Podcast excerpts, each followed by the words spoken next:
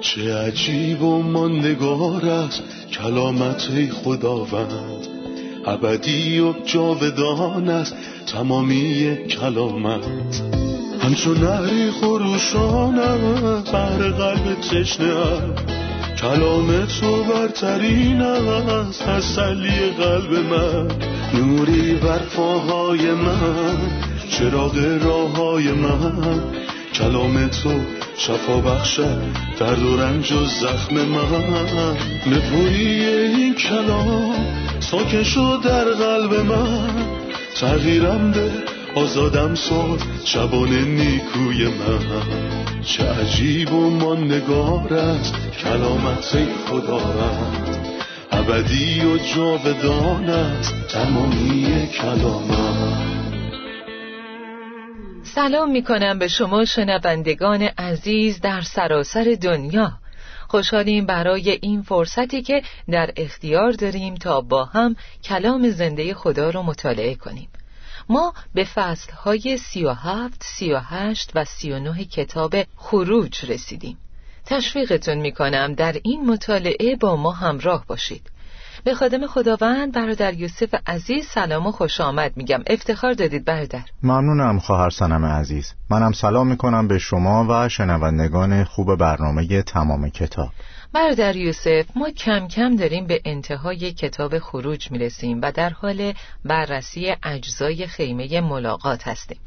در قسمت قبل روی پرده ها و چارچوب ها فکر کردیم همینطور درباره هجاب و در یا پرده قدس صحبت کردیم و اما امروز درباره صندوق و جایگاه کفاره، میز، چراغدان، مذبح بخور و بقیه قسمت‌های خیمه ملاقات صحبت می‌کنیم.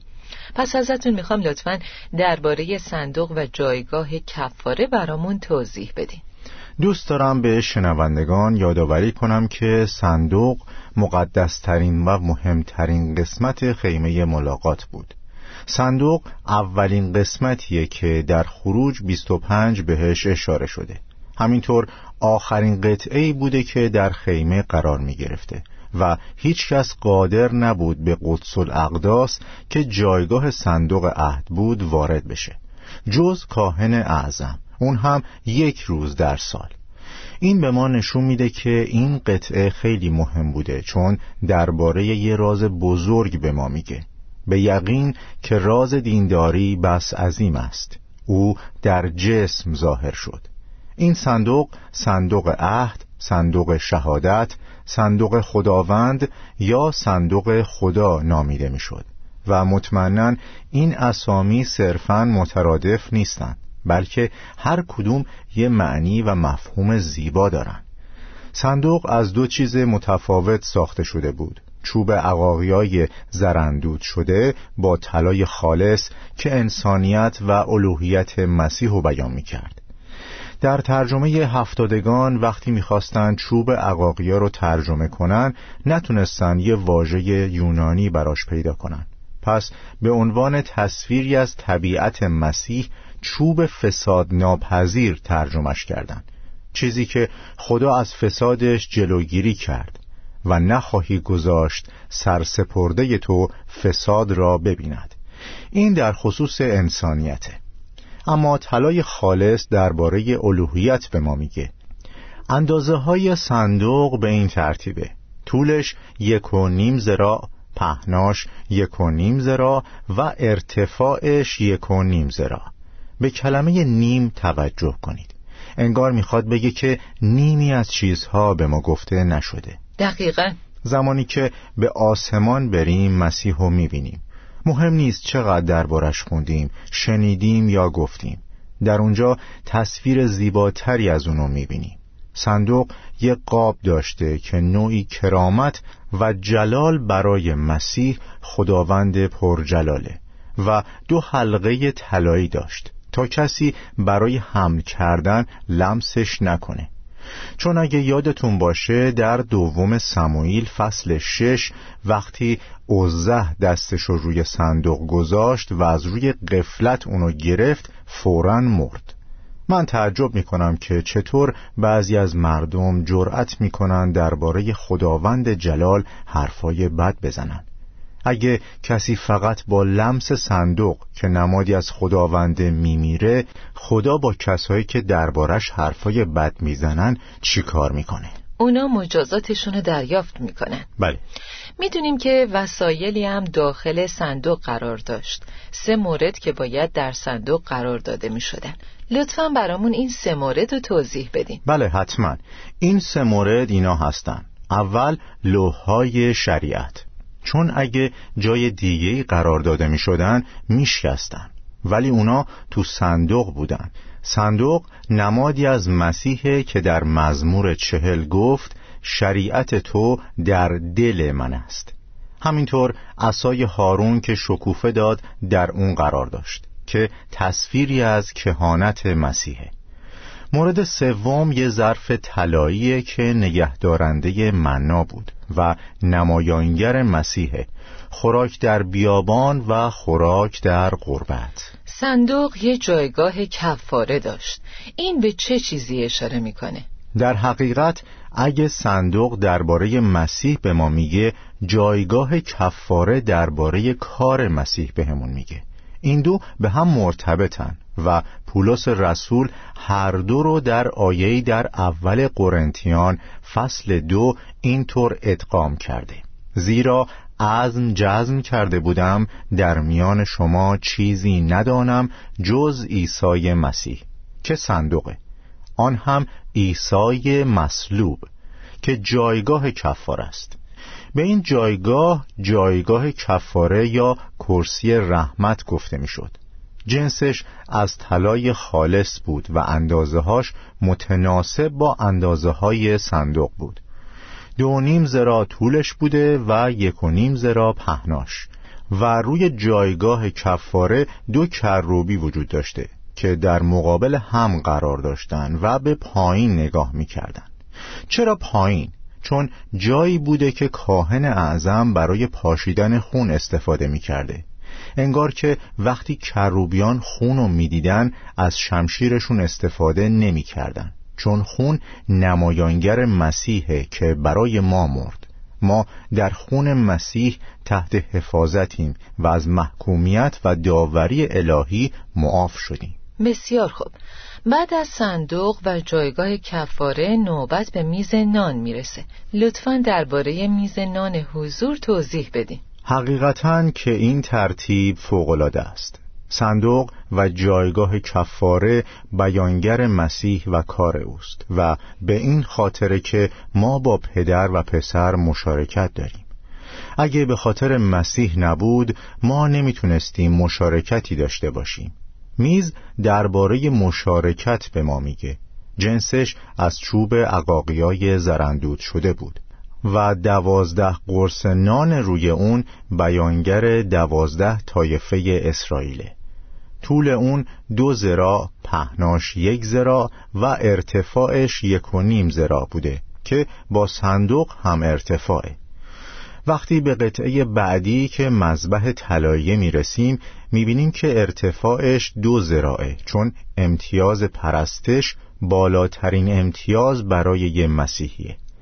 اهمیت میز اینه که نمایانگر مسیح به عنوان خوراک خدا و قومشه. به همین دلیل نان برای یک هفته کامل روی میز میموند تا خدا رو خشنود کنه.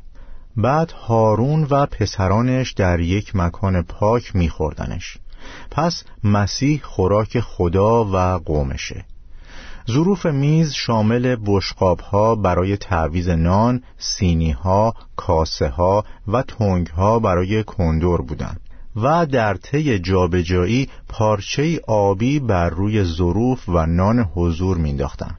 بعد پارچه قرمز و پوششی از چرم نازک روش قرار می‌دادن. درسته. میز حضور اولین قطعه در قدسه که دربارش صحبت کردیم. بله. ما بررسی صندوق و جایگاه کفاره که در قدس الاقداس هست و به پایان رسوندیم. در ادامه در قدس میز چراغدان و مذبح بخور رو داریم و در مورد میز که اولین قطعه در قدسه گفتگو کردیم. در آیه 17 درباره ساختار چراغدان صحبت کرده. چیزی که درباره پایه، کاسه ها، کاسبرکاش و جزئیات دیگه گفته شده عجیبه برادر. میشه یه توضیح ساده بدین لطفا؟ کلمه کاسبرگ به معنی شکوفه است. وقتی اسای هارون شکوفه زد به قیام اشاره داره. موضوع جالب اینه که چراغدان بعد از میز و بعد از صندوق و جایگاه کفاره میاد. یعنی اول صندوق و جایگاه کفاره رو داریم که به تجسم و مصلوب شدن اشاره داره و بر این اساس مشارکت در میز و شهادت در چراغدان بنا شد. می‌خونیم که ساقه وسطی چهار گل داره ولی هر کدوم از شش شاخه سه تا گل دارن. سه در شش میشه هجده به علاوه چهار مساوی با بیست و دو و حیرت زده میشین. اگه بدونین که در کتاب کارهای رسولان بیست و دو بار عبارت قیام مسیح ذکر شده. چراغدان از طلای خالص ساخته شده بود. تقریبا حدود 45 کیلوگرم طلا. طبعا قطعه بزرگ و گرونی بوده چون از طلای خالص ساخته شده و چکشکاری شده بود. گفته شده این همون چراغدانیه که در دانیال فصل پنج اشاره شده که توسط بلشسر پادشاه که مست بود آورده شد و انگشتان انسانی نمایان شد و نوشت خدا روزهای سلطنت تو را برشمرده و آن را به پایان رسانده است. چون اون ظروف خانه خداوند آورد. بله بلشسر ظروف خانه خداوند آورد. باشه ولی چرا مست کرد و چراغدان آورد تا شاهد مستیش باشه؟ پایان عمرش در همون روز تاریک بود وقتی که در ظروف خونه خداوند نوشید و مست شد. چراغدان شامل هفت شاخه بود و شاخه میانی چهار کاسه داشت که شبیه شکوفه های بادوم ساخته شده بود در حالی که در هر کدوم از شش شاخه دیگه سه کاسه وجود داشت. این تصویری از مسیح نور جهانه و ایمانداران هم در زمانی که خداوند قایبه نور جهانه. سومین قسمت در قدس که در مقابل حجاب قرار داشت مذبح بود. بله. بنابراین الان درباره مذبح بخور بیشتر صحبت می کنیم لطفا شما دربارش توضیح بدین. مذبح بخور از چوب عقاقیای زرندود ساخته شده بود. توجه کنید که مذبح برنجی در صحن بیرونی بود و مذبح طلایی در قدس بود. مذبح برنجی برای تقدیم قربانی های خونی و مذبح طلایی برای تقدیم بخور. منظورتون از مذبح طلایی مذبح بخوره؟ بله مذبح بخور. مذبح برنجی درست بعد از ورودی صحن قرار داشت در حالی که مذبح بخور یا مذبح طلایی درست قبل از هجاب بود. اندازه های مذبح به این شکل بود. طول یک زرا عرض یک زرا و ارتفاع دو زرا. یعنی در قدس بلندترین قطعه مذبح بخور بود چون درباره بالاترین امتیاز یه مسیحی که یه پرستنده بودنه به ما میگه. چرا که پدر پرستندگانی می‌خواد که اونو در روح و راستی بپرستن. دقیقا. استفاده اون در صبح سوزندن بخور در زمان تمیزکاری چراغهای چراغدان بوده و موقع عصر روشن کردن چراغها. درباره مذبح برنجی می‌خونیم که قربانی تمامسوز دائمی بوده. و درباره مذبح طلایی میگه که بخوری دائمی بر روی این مذبح تقدیم شده. همینطوره. بنابراین سه قطعی که در قدس بود و شناختیم. چراغدان، میز و مذبح بخور. اگه به صحن بیرونی بریم مذبح برنجی یا مذبح قربانی تمامسوز هست. لطفا در موردش توضیح بدیم مذبح برنجی اولین قطعه بود که به محض ورود به خیمه ملاقات دیده می‌شد. و بزرگترین قطعه در خیمه ملاقات بوده. اندازه اون پنج در پنج و ارتفاعش سه بوده. همینطور از چوب عقاقیای اندود شده با برنج ساخته شده بوده. و آتش شبانه روز خاموش نمی شده و یه شبکه در وسط مذبح برنجی وجود داشته. یعنی ارتفاعش یک و نیم زرا بوده. بله درسته. و بر روی اون چوب میذاشتن تا آتش شعله ور بمونه. بنابراین شدت گرمای آتش به بیرون سرایت نمی کرد چون آتش در وسط مذبح برنجی قرار داشت و این نشون میده که ما شدت گرمای آتش رو نمی بینیم اما خدا اونو دید و گفت از اعلا آتش فرستاد و آن را به استخوانهایم داخل ساخت. دل من چون موم در اندرونم گداخته شده است. یعنی مذبح برنجی تصویری از مسیح بر روی صلیبه که آتشی در قلبش داشت. یه شخص معمولی با دیدن این صحنه قادر به دیدن آتش نبود و ما هم نمی‌تونیم درد مسیح رو درک کنیم مگر اینکه نبوتها و مزامی رو بخونیم. چون اناجیل صحنه رو از بیرون توصیف کردن. اما احساسات مسیح و درد مسیح در مزامیر و نبوتها توصیف شده. شما گفتین ارتفاع صندوق که در قدس الاقداس قرار داشته یک و نیم زرا بوده و آتش هم روی سطح یک و نیم زراعی قرار داشته که مساوی با جایگاه کفاره که خون روی اون قرار می گرفته. این به ما چی میگه؟ به ما میگه که مسیح خدایی که در جسم ظاهر شد. وقتی خشم خدا رو برای ما تحمل کرد دارای شرایط لازم برای ملاقات با عدالت خدا بود. پس ارتفاع بین قسمت میانی مذبح برنجی با صندوق یه اندازه بود. دومین قطعه در صحن بیرونی حوز برنجی بود.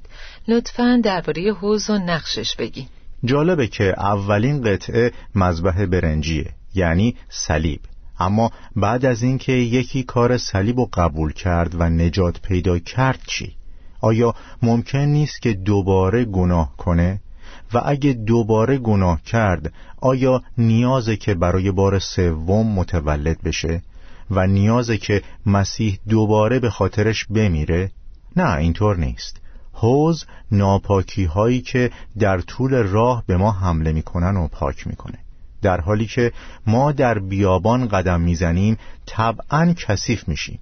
این طبیعت بیابانه.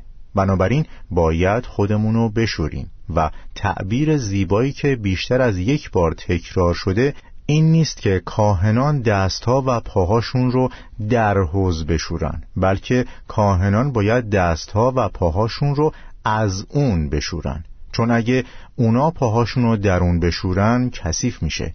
و کسی که بعدش میاد بشوره تمیز نیست و این به ما اهمیت قداست در مشارکت با خدا رو نشون میده. یعنی بدون قداست هیچ مشارکتی با خدا وجود نداره. به همین دلیل قبل از ورود برای تقدیم پرستش باید از حوز برنجی عبور کنیم که تصویری از اونو در عهد جدید در یوحنا سیزده می‌بینیم. زمانی که مسیح از اشا برخاست تا پاهای شاگرداش رو بشوره و با یه حوله خشکشون کنه. و این قطعه دومه. دو قطعه در صحن بیرونی وجود داشته. مذبح برنجی یا مذبح قربانی تمامسوز و حوز برنجی. دقیقا. توجه داشته باشید که اندازه‌ای برای حوز برنجی ذکر نشده و فهمیدیم که حوز برنجی هیچ اندازه‌ای نداره چون قداستی که از ما خواسته میشه نامحدوده بلکه همچون آن قدوس که شما را فرا خوانده است شما نیز در همه رفتار خیش مقدس باشید. و درباره کلام خدا به ما میگه برای هر کمالی حدی می‌بینم. اما فرمان تو بی نهایت وسیع است. بعد از اینکه درباره مذبح برنجی و حوز در صحن بیرونی صحبت کردیم کتاب مقدس شروع به صحبت درباره ساختن صحن بیرونی یا پوشش های صحن می‌کنه. لطفا دربارش توضیح بدین. اولین چیزی که می‌بینیم اینه که اونها از کتان ریزبافت تابیده درست شدن. دقیقا همون چیزی که در مکاشفه 19 گفته شده. جامعه کتان نفیس و درخشان و پاکیزه به او بخشیده شد تا به تن کند. جامعه کتان نفیس اعمال پارسایانه مقدسین است. طبعا مسیح در زندگیش پارسا و عادل بود و این پارسایی توجه هم اسرانش رو جلب می کرد عهد جدید یازده بار به پارسایی او اشاره کرده. این چیزیه که دزد توبکار افسر رومی پیلاتوس و زنش دیدن. همه به پارسایی او شهادت دادن و پوشش خیمه هم توجه رو از بیرون جلب می‌کنه.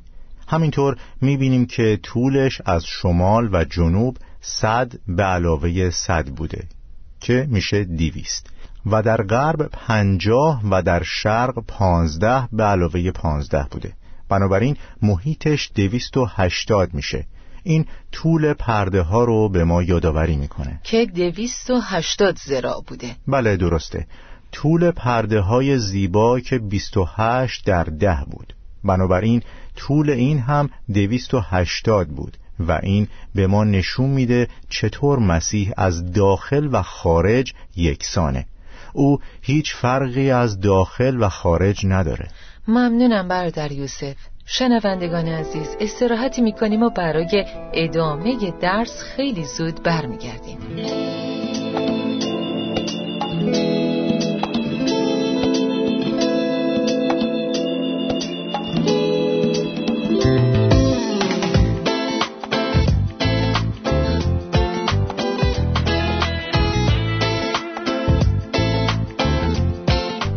برادر یوسف فصل سی و نه از ابتدا شروع به صحبت درباره لباسهای کهانت می‌کنه ممکنه قسمت های تشکیل دهنده این لباس رو توضیح بدین؟ قطعات خیمه ملاقات هفتا بودن. صندوق، جایگاه کفاره، بعد در قدس، مذبح بخور، میز و چراغدان و بعدش در صحن بیرونی مذبح برنجی و حوز برنجی. هفت قطعه برای خیمه ملاقات و هفت قطعه برای لباسهای کهانت. این هفت قطعه اینا هستند دستار روی سر لوح طلایی بر روی دستار پیش سینه که دوازده سنگ قیمتی روشه و بعدش ایفود و یه نوار آبی که کاهن اعظم رو برای خدمت آماده می‌کنه. منظورتون شال کمره؟ بله کمربند یا شال کمر؟ ردای ایفود آبی رنگ بود و به ما درباره رنگ آسمانی میگه. چون خدمت کاهن اعظم ما یه خدمت آسمانی در قدسهای آسمانیه. بعد پیراهن نقشدار که در زیر پوشیده می‌شد. بنابراین اینها هفت قطعه لباس کهانتن که بیان کننده قطعات خیمه ملاقاتن. لطفا یکی از این قطعات رو انتخاب کنید و درباره اون و تفاوت مسیح در خدمت کهانتش توضیح بدید پیش سینه رو انتخاب می کنم یا ایفودو که در پیش سینه قرار داشت. این یک قطعه خاصه که نمادی از خدمت کهانته. وقتی داوود می‌خواست درباره هر چیزی از خداوند سوال کنه می‌گفت ایفود را بیاورید. و اونها براش می آوردن و بعد از طریق اوریم و تومیم از خداوند سوال می کرد و ضمنا اوریم و تومیم فقط هفت بار در کتاب مقدس ذکر شده و اونها نمایانگر مسیح هستند که همه چیزو می‌دونه و می‌تونه ما رو در همه چیز راهنمایی کنه. وقتی سردرگمیم که کدوم راه رو انتخاب کنیم یا چه تصمیمی بگیریم می‌تونیم به حضور او بریم تا راهنماییمون کنه. برادر یوسف در این ردا دو چیزو داریم که نام توایف اسرائیل روشون حک شده. یکی سنگ های عقیق بر روی شونه ها و دیگری پیش سینه روی سینه کاهن اعظمه. درباره این دوتا توضیح بدین و اینکه سینه و شونه ها درباره چی به ما میگن شونه ها درباره قدرت و سینه درباره محبت صحبت می‌کنه آیا ما قدرت کاهن اعظم یا محبتشو داریم؟ آیا ما قدرت پدر یا محبت مادر رو داریم؟ در حقیقت خداوند برای ما مثل پدریه که دارای قدرت، نصیحت و مشورته و همینطور مثل یه مادره. همچون کسی که مادرش او را تسلی می دهد من نیز شما را تسلی خواهم داد. نکته قابل توجه اینه که دو سنگی که روی شونه ها بودن و دوازده سنگی که روی سینه قرار داشتن روشون اسمها حکاکی شده بود. نه اینکه نوشته شده باشن حکاکی شده بودن و غیر ممکن بود که پاک بشن.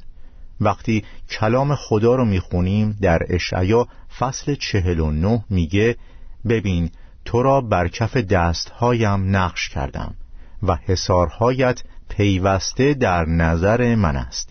این نشون میده که چقدر ما برای قلب خدا با ارزشیم.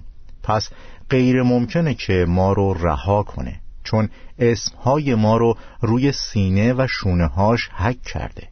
طبعا رنگ آبی که بهش اشاره کردین قسمت آبی ردای ایفوده و زنگوله و انار داره. بله. لطفا درباره زنگوله و انار در ردای ایفود برامون بگین. جالبه که زنگوله و انار داشته و اول انار روش بوده قبل از زنگوله. ترتیبش جالبه چون که سمر یا همون میوه قبل از شهادت میاد. و اگه سمر نیارید شهادت چه ارزشی داره؟ در ادامه میگه که هر زنگوله بعد از یه انار قرار داشته. یه زنگوله یه انار. یعنی تعداد زنگوله ها با تعداد انارها مساوی بوده. و این یعنی ما نباید بیشتر از چیزی که زندگی کردیم بگیم. بلکه برعکس باید مطابق با ثمراتمون به مسیح شهادت بدیم. به علاوه کاهن اعظم ما یعنی خداوند عیسی مسیح زمانی که وارد قدس ها شد صدای زنگوله ها رو شنید. و وقتی از قدس ها بیرون بیاد باز هم صدای زنگوله ها رو میشنوه. اینو در کارهای رسولان فصل دو و یوئیل فصل دو می‌بینیم. در کارهای رسولان فصل دو وقتی وارد قدس ها شد صدای روح القدس رو شنید. و وقتی مطابق یوئیل فصل دو از قدس ها خارج بشه روح خود را بر تمامی بشر فرو خواهم ریخت. پسران و دختران شما نبوت خواهند کرد. پیرانتان خوابها و جوانانتان رویاها خواهند دید بنابراین یک بار زمانی که مسیح وارد قدس ها شد روح القدس شنیده شد. و یک بار دیگه وقتی که از قدس ها بیرون بیاد شنیده خواهد شد. ممنونم بردر یوسف. خدا برکتتون بده. آمین. خدا به شما و همه شنوندگان عزیز هم برکت بده. خب شنوندگان عزیز به انتهای این قسمت رسیدیم و می‌خوایم مطالب امروز رو با شما مرور کنیم. خروج فصل سی و هفت درباره صندوق به عنوان نمادی از مسیح و جایگاه کفاره به عنوان نمادی از کار مسیح روی صلیب صحبت می‌کنه. همینطور فهمیدیم که صندوق از چوب عقاقیا ساخته شده بود که نمادی از انسانیت مسیحه و با طلای خالص زرندود شده بود که نشانگر الوهیت مسیحه. به علاوه اینکه چوب عقاقیا فساد ناپذیره. برای همین تصویری از طبیعت مسیحه که فساد ناپذیره. فهمیدیم که کاهن باید از حوز شسته می‌شد نه در حوز تا اونو بی حرمت نکنه و حوز اندازه نداشت چون نمادی از قدوسیت نامحدود خداست. عزیزان بعد از اینکه درباره خیمه ملاقات و تمام قسمتاش صحبت کردیم گفتگومونو با پوشش های صحن بیرونی به پایان رسوندیم و فهمیدیم که این پوشش سفید رنگ و ساخته شده از کتان ریزبافت تابیده بوده.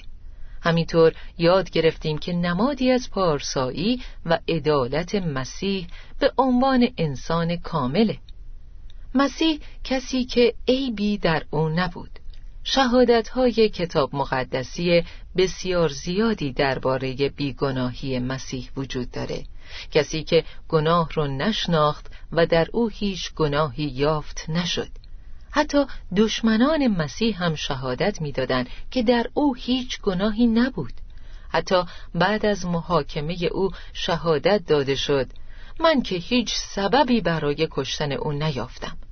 مسیح همه رو با گفتن کدام یک از شما می‌تواند مرا به گناهی محکوم کند به چالش کشید. وقتی مسیح نزد یحیی رفت تا تعمید بگیره به گناهی اعتراف نکرد تا تعمید بگیره و در مقابل جمعیتی که به گناهانشون اعتراف می‌کردن و تعمید می‌گرفتن مسیح تعمید گرفت و به گناهی اعتراف نکرد. چون در او هیچ گناهی نیست و گناهی مرتکب نشد و شهادت آسمان این بود که این است پسر محبوبم که از او خوشنودم.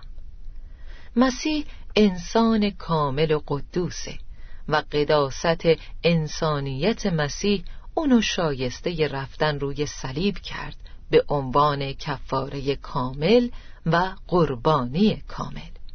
مسیح بی عیب و مقدس بود. ما به انسانیت خالی از گناه خداوند عیسی مسیح و به زندگی معطرش افتخار می‌کنیم. او هیچ کار اشتباهی در زندگیش انجام نداد و هیچ حرف بدی نزد. در این قسمت دعوتتون می‌کنم که بیاین و مسیح و ستایش کنید و اونو به عنوان نجات دهنده خداوند و سرور زندگیتون بپذیرین. تا قسمتی جدید خدا با شما.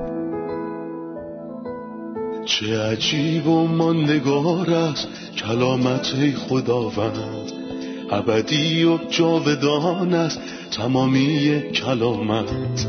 همچون نهری خروشان بر قلب تشنه کلام تو برترین است تسلی قلب من.